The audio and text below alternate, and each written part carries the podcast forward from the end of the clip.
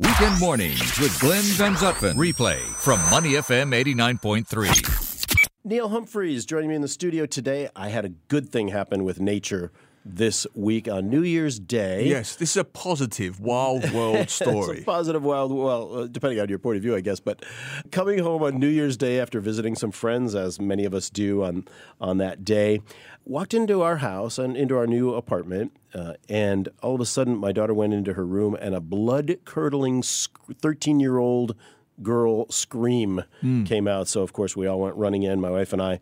And there on her windowsill, on the outside of the window, is a paradise tree snake, that beautiful green and black uh, patterned tree snake, just sitting on her windowsill looking around, maybe trying to figure out how to come in. I don't Fantastic. know. Fantastic. It was just beautiful. And of course, she was scared, and, and we were all shocked. And so we all rushed up to the window, took some pictures, and it saw us or felt the vibrations or whatever the snakes do, and promptly turned around, went on the air conditioning compressor, and slipped into one of the tree branches that was right nearby, because that's how it got in onto the windowsill, and was gone. And the first question I asked you was, what floor are you on? Hmm. And you said the fifth. Fifth right? floor, right. Which makes perfect sense because that's roughly the height of, of, of trees ish. Hmm. A lot of people, curiously, will, will tell you this. Those fifth and sixth floors of HDB flats and private flats are often quite popular because if you look out, it's you The can give, it can give the illusion of, of, a, of a tree canopy. Yeah. And you'll see it around all the housing estates of Singapore. So that's the upper limits for a, for a paradise tree snake. But what I find uplifting about that story, apart from the initial blood curdling scream, nobody overreacted. Yeah. Nobody No. demanded that the snake should be assassinated or put down or cold. And it's Or just, even moved. Exactly. honestly. Yeah. Well, that's the snake's home. Yeah. When I've posted a few things about this over the years, I always get one or two responses that say things like, it should go back to where it lives. or my favourite one, as Jane Goodall likes to make fun of, it should go back to the zoo. I mean, as if the, the, the, your paradise tree snake has escaped the zoo. But it's fascinating to me because it's a positive example of how our very fragile relationship that we have mm. with the outdoors in our increasingly encroaching city and a garden is that we are improving our relations, I think, with the native Yeah. world, natural world. I think back to a story, funny story, many years ago, 20 years ago now, more. My wife used to teach in a kindergarten in Kay Siang Road. Now, if anybody knows Kay Siang Road, it's off of Tanglin Road. The old MOE building used to be there, Mm. Oh, and a few embassies are around there. Yeah, yeah. Lots of black and white bungalows. In fact, the school she taught in was a converted black and white house. So very green, lots of wildlife. One day, and she taught kindergarten, still does, K1, K2, four, five years old.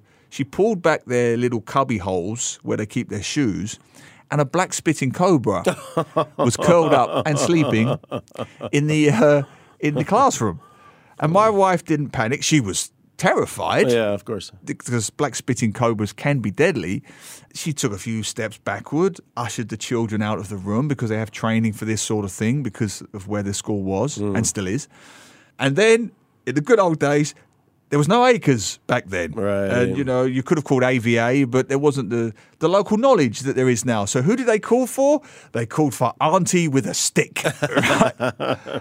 now, it, AKA the exterminator. well, I wish. Yeah. Was this auntie with a stick trained? No, she was just the cook Yeah. at the school. Right. Any problems? Call auntie. So they called auntie with a stick, and she comes in. I mean, this is something out of a sitcom. She rolled up her sleeves, you know, this 65 plus year old auntie comes in with the broom handle, broomstick, and, you know, no delicacy, no subtlety, starts thrashing around with this stick. Bang, bang, Just bang, beating bang. the heck out of it, Beating the heck out. It's like doing every single thing wrong. You mm. know, don't antagonize it, don't provoke it, step away from it. No, mm. send in a 65 year old Roll up your sleeves and get in there. there. and this poor snake, knowing the auntie as I did back then, and knowing the snake, I have to say I was terrified for the snake. You know, but luckily the aunt, the snake slithered away from this insane but well-meaning auntie With a massive headache to go look for some paracetamol. Oh, absolutely. Yeah, get some Panadol Yeah. and slithered off to safety. Now, of course, we would probably call ACRES. Mm. We would call the various animal groups that we have uh, Dr. Andie Ang, who came on here. Yeah. She runs various groups for macaques and other wildlife. There are very specialized groups now that you can call who will a get rid of the animal if required, not get rid, wrong word, move the animal Hmm. back into its native habitat, and b give you tips on what to do and what not to do. So I think that's a good thing. I, I do think Yeah. in the last twenty plus years We've evolved a bit that way. yeah. A few years ago, it reached a bit of a tipping point, didn't it? Because, particularly in where I live, places like Punggol and Sengkang and Tampines ish, they were developing so fast. And that was such a Ulu remote area for so long. So there was a few interactions, wasn't there? Encounters with wild boars and snakes and so on. And so you do get the panic. I mean, I got some couple of stats here that in 2014, AVA received 770 reports on monkeys. In 2017, it went up to 1,100. So it, it more than almost doubled. Similarly with wild boars and snakes. And the two key animals are monkeys and snakes. Hmm. That's where hmm. the com- list of complaints goes up.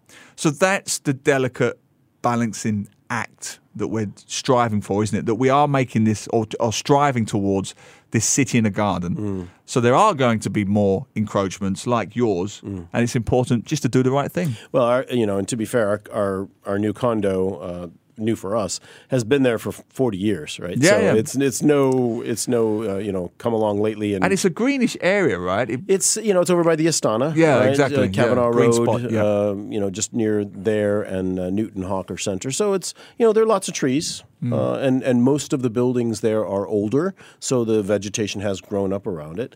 And they say this um, this paradise tree snake that we saw lives up in the crown, typically in the crown of, of, of palm trees. That's right. And they eat tree lizards and you know things like that. So it's it's no harm to to humans, not like a spitting cobra or something. And you have to uh, remember that the window sills act as a very convenient form of transport for the snake. It's like a It- superhighway. It's, it's like yeah, it's like those travelators at the airport, you know, or the, or Serangoon MRT. You know, he just slides along. It's it's very convenient. Well, the funny thing is, there's there was, there was sort of one way in, right? Because the like I said, the branches were leaning onto the air conditioning unit, so it kind of came off the branch onto the air conditioning unit and then onto the windowsill. But on the other side, there's no place to go. Yeah. So there's you know there's no exit on the other end of the windowsill. So at some point he would have either had to try to come in the house or double back and go back to the tree where he came from, which is what he ended up doing. And you know I, I mentioned it to the management the day after uh, when I saw them and showed them the pictures we had taken, and they were of course shocked. And I just said, look, you know I don't want you to go on any kind of eradication program. If you could just trim the branches back a bit so that you know the, the snake won't uh, be tempted to come come over again and pay us a visit, that would probably be a good thing from my especially my daughter's perspective. Yeah, because you don't want to inculcate fear in Mm. other people and this anti-snake mentality. So yes, of course, we want or we hope to want nice views and nice vistas and, and nice interactions with nature, but we don't want the nature coming into our house Yeah. because firstly they're not meant to be there. Yeah. And and most people don't want them there. And that's so we- yeah, that's right. There's nothing wrong with keeping almost like a demilitarized zone, you know, a buffer Little bit of between the two. A little bit of space. It's funny, you know, we talk about the kampong spirit in Singapore that once was, and I saw the, a little bit of that in action today because we've only been in the flat a couple of weeks, so we've we've met a few people, but not many, uh, in the building. And the next day, the day after I mentioned it to the management. Everybody we saw anywhere in the apartment complex came up to us and said, "Oh, you had a snake, huh?" You're the Snake, snake, guy. You're the snake guy. You're man with the Pe- snake. People I'd never seen before. You know, the the uh, the wireless line. You know, spread the news Brilliant. quickly. But there's Uh, also, a, had I the think there's snake. a there's a Kepo Kiasu element to that because firstly they're just nosy in a good way, Yeah. and secondly they want to make sure where was it, Yeah. how big was it, is Exactly. it going to come to my apartment? You know, fantastic. Absolutely. So anyway, that was our big thrill this week. To listen to more great interviews, download our podcasts at moneyfm893.sg or download the SPH radio app available on Google Play or the App Store.